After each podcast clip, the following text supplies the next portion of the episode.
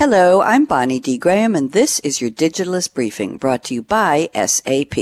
Today's briefing looks at how marketers need to differentiate between talking to customers versus at them. Here's the scoop. WhatsApp, WeChat, Facebook Messenger, Instagram stories, and just plain text messages are a few of the many ways that marketers can reach consumers.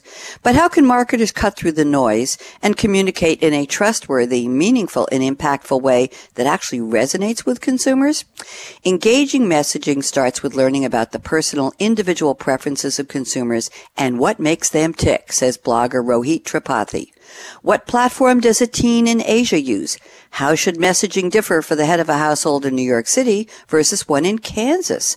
What is the best time to engage with a millennial in Europe? Your marketing plan needs to address unique global audiences of one. That's right. I said audiences of one. And this is where marketing and technology converge.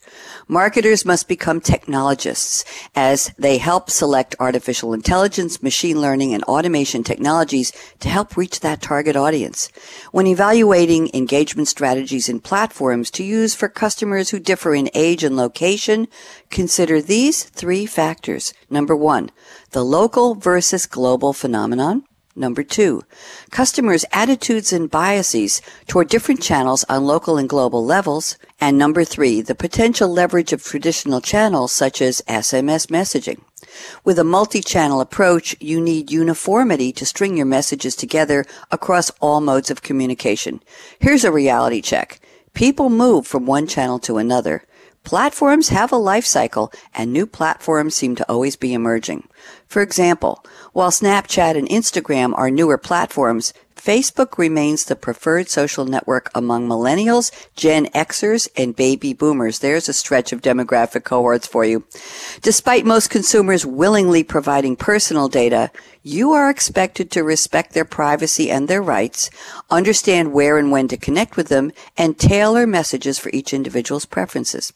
The other half of consumer engagement is getting the message right. AI, automation, machine learning, and big data can help you streamline and tailor messages for each segment. AI and machine learning also provide intelligence on targeting the language and the tonality of your messages.